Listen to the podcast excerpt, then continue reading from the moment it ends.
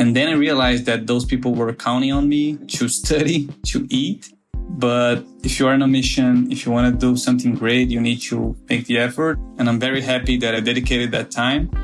I'm Gil Galanos, and welcome to Storymark, a show about leaders, the moments that made them, and the mark they leave. This is the next installment of Storymark Spotlight, where we hear from young leaders about their journey after experiencing Israel with iTrek.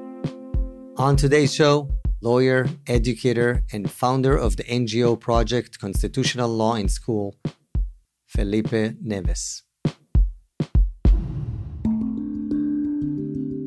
Felipe, tell me a little bit about your upbringing. How would you describe your childhood and early life? My mother raised me and my sister by herself. So my mom worked two jobs to pay for my private education here in Brazil the public education system in Brazil is not that great. So if you don't go to a private school, your chances to go to a good college and get a good job are minimum. So my mother did everything that she could for me to study. She was a very big role model for me to go to law school because at that age, I really wanted to do justice for the world. You decided to go to law school in the United States. Was it right after you graduated from law school in Brazil, or did you have a job after your school? I got into law school in 2009. I got into a very good private law school here in Brazil, Pontifical Catholic University. Once I graduated, I got my full-time position in a big law firm here in Brazil. Five years after my graduation, I decided to go to law school in the US to get my master's degree. And then I went to Stanford, but it was a very long journey until I got into Stanford. It was a mix of working in the private sector with mergers and acquisitions and also creating a very large NGO that gave me the tools that I needed to get accepted into a very good law school in the US. What influenced you to go to law school in the US? When I was in law school, I decided to create a project to teach constitutional law to public school students. Here, at least in Brazil, public school students, they rely on the public administration for everything, school, housing, food, but they don't know how the public administration works, how to vote, how to select your representatives, how and what a deputy does. So I decided to go to a lot of schools here in Brazil and just give a class about the Brazilian legal structure and also the political structure as well. So when elections come, they can vote more consciously. So they can start talking more about politics, right? And then one thing very curious happened. I was selected to a program from the US State Department called Young Leaders of America. And then I spent five weeks in the house of James Madison, which was the fourth president of the United States. Now is a museum with a center to teach teachers in Virginia how to teach students about the Constitution of the United States. I learned a lot how to do things and how to increase my impact. Came back to Brazil, started to apply everything that I learned and things started to grow a lot. And then I really got the idea about going to the US and learning more about the US legal system, politics, international trade, and everything. This whole experience that I had with the State Department of the United States just gave me the confidence and the willingness to, to study abroad. And I decided to go to Stanford because I always got this entrepreneurial side inside of me to create things. And I thought it was a good match. What was the highlight of your studies at Stanford of that year? But it was great to learn about technology, right? I was in the Silicon Valley talking to a lot of teachers who are also in a board of many companies. So the whole tech and entrepreneurial mindset that you have at Stanford was very good for me to learn new things and just apply back in Brazil. And also one highlight was the iTrek that I did. Tell me a little bit about your experience in Israel. I was not expecting to be that powerful in my head. Walking by the streets of Old Town was something that you just think you are in a movie and then you just see history right there and you put a lot of things in perspective. So for me, it was very nice and also to learn about the Jewish community. I have a lot of Jewish people in my family who are now part of my family, but being there was great. We slept in a Kibbutz community as well was amazing. Tel Aviv itself is just another thing that I was not expecting. The vibrant community, the innovation everywhere, people very friendly. So I think it was a mixture of culture, new sites, and something that you are not expecting until you get there. So it was a great opportunity and everybody from my group always remember this trip as one of the best trips that they had. So I wish I can come back someday. Tell me about your work as head of Google Workspace for Education. After working two years at this New York law firm, Cleary Gottlieb, I decided to make a transition because, as I said, I was working with education a lot of my free time. Actually, most of my free time I was spending like every single weekend, early mornings, just trying to grow the NGO. And we grew a lot. But at the same time, I said, hey, this is what makes me happy. I love being a lawyer, but this is what makes me happy. I want to work more with education here in Brazil and Latin America. And then this position came up and I work with digital transformation from schools and university in Latin America. So all the infrastructure, software, hardware, everything that they might need to just be more effective and trying to save time and save money using technology is something that we do. So it's, it's, a very challenging job because we have a product that is designed in the US and then you have to apply that in Latin America, which we don't have sometimes connectivity. We don't have cable infrastructure. So it's a challenge, but it's a good challenge. And we do a lot of partnerships with the public sector, with governors, with the Ministry of Education of a lot of countries. So I'm combining something that I love, which is the business side of everything, with something that I'm passionate about, which is education. I have been working in this job for the past two years and every day is a new day. I travel a lot and I really enjoy what I do. What are your future professional goals? Are you planning to run for office at some point? that was a goal of mine when I was younger. I'm not sure. I think I need to acquire more experience in order to do that.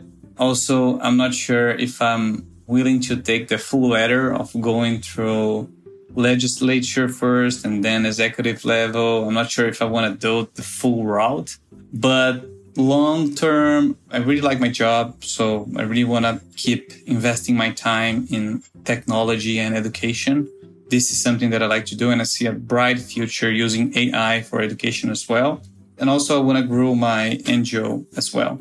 So the, the good thing about being a lawyer is that you can find ways to finance your NGO through public incentives that companies have by donating. They can donate, for example, a portion of their yearly income to the NGO directly, and they can just offset some taxes. So this is what I'm trying to do now. But I want to increase the NGO, increase the impact, and at the same time keep working with tech and keep working with education. Who are the people who have impacted where you are today? First and foremost, my mother. She gave me the perspective to work really hard. She's not a lawyer, but she just gave me the full picture.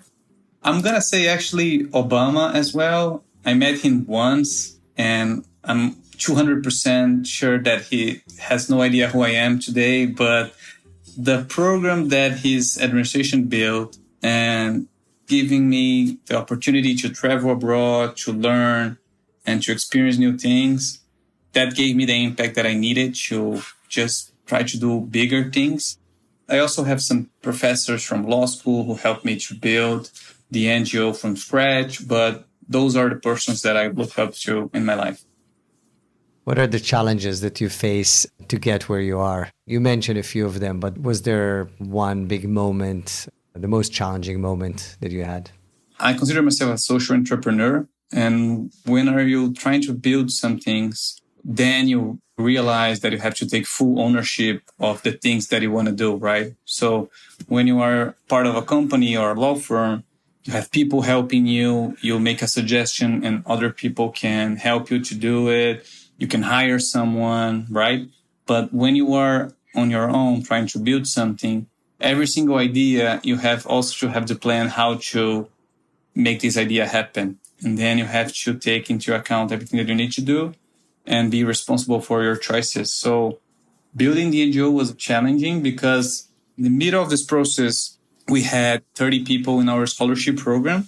So they got scholarships, they got monthly stipends to pay for books and food. So it was a time when I was focusing on my job and not as focused on my NGO because I was trying to get promoted and so on. And then I realized that those people were counting on me, right? To study, to eat. I was working like from 8 to 1 a.m. in the law firm. And then every single weekend spending like 10 hours trying to organize everything at the NGO level. So that was very challenging. But again, at the same time, if you are on a mission, if you want to do something great, you need to make the effort. So now I look back and I'm very happy that I dedicated that time. Most of the students, they are daughters and sons of people who clean houses, for example, who are, who works on security, who are cashiers at the supermarket. And the salary for those professions here in Brazil are not that great. They can barely afford like housing and food, for example, for their families. And when I get internships for them as an intern with 19 years old, they can make more money than their parents combined. And that's very powerful, right? Because only with like six months of mentoring and teaching that we do at the NGO level, we are able to get them those internships and they are able to help their families like with basic stuff, eat, live, go to the doctor. So this is very powerful. But the most powerful thing and I, I want to say I was inspired by iTrek as well, was the exchange program that, that we did to the US. So we reached out to the US embassy and I have a great relationship with them because I got a scholarship from them as well. So I say, Hey, I want to take 16 low income students to the US for the first time and they didn't have passports. So they never took a plane and it was a lot of loose ends because they need first the passport and then the visa and then the money and then so I was able to do everything. It was actually easy because people were willing to help.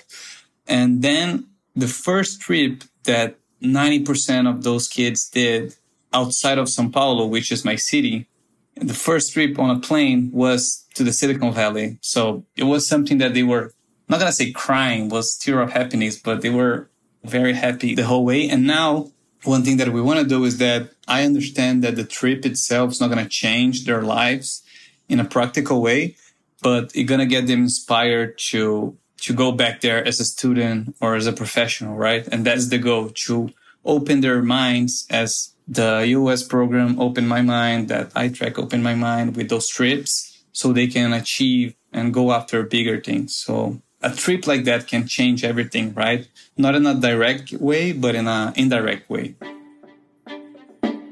How do you define success? Success in a more practical way can be you are achieving your goals, right? You set a goal and then you achieve your goal and that's success. But when you work in the in the non-profit sector, it changed a lot, right? So success for me is very simple now. It's trying to be happy and make others around you happy. I think it's very simple. It's just trying to be happy and have people that you like around you happy as well. That is success for me. What does being a leader mean to you? We have 70 lawyers working at the NGO as volunteers. So I have a big group that I have to handle. And I took some classes, but at the same time, it's very hard, right? Because people are different. So there's no class that help you manage and lead people in a more direct way. For me, the leader, being leader is leading by example. Very simple, right? If I want people to wake up in the morning, travel across the city to give a class without making any money, just as volunteers, I have to be the one doing the most classes of the program, right? So people listen to me. If I want to create a donation campaign, I need to be the one first donating and also going and asking for donations and not just asking people to do it. So I think for me, being a leader is just leading by example. And if you do it doing the right thing, I think you can be a great leader. But again, after that, there's a lot of ways to manage people that I'm still learning, but leading by example is something that I learned and is my go-to formula to get people engaged and trying them to do what I think is best for my job or my NGO.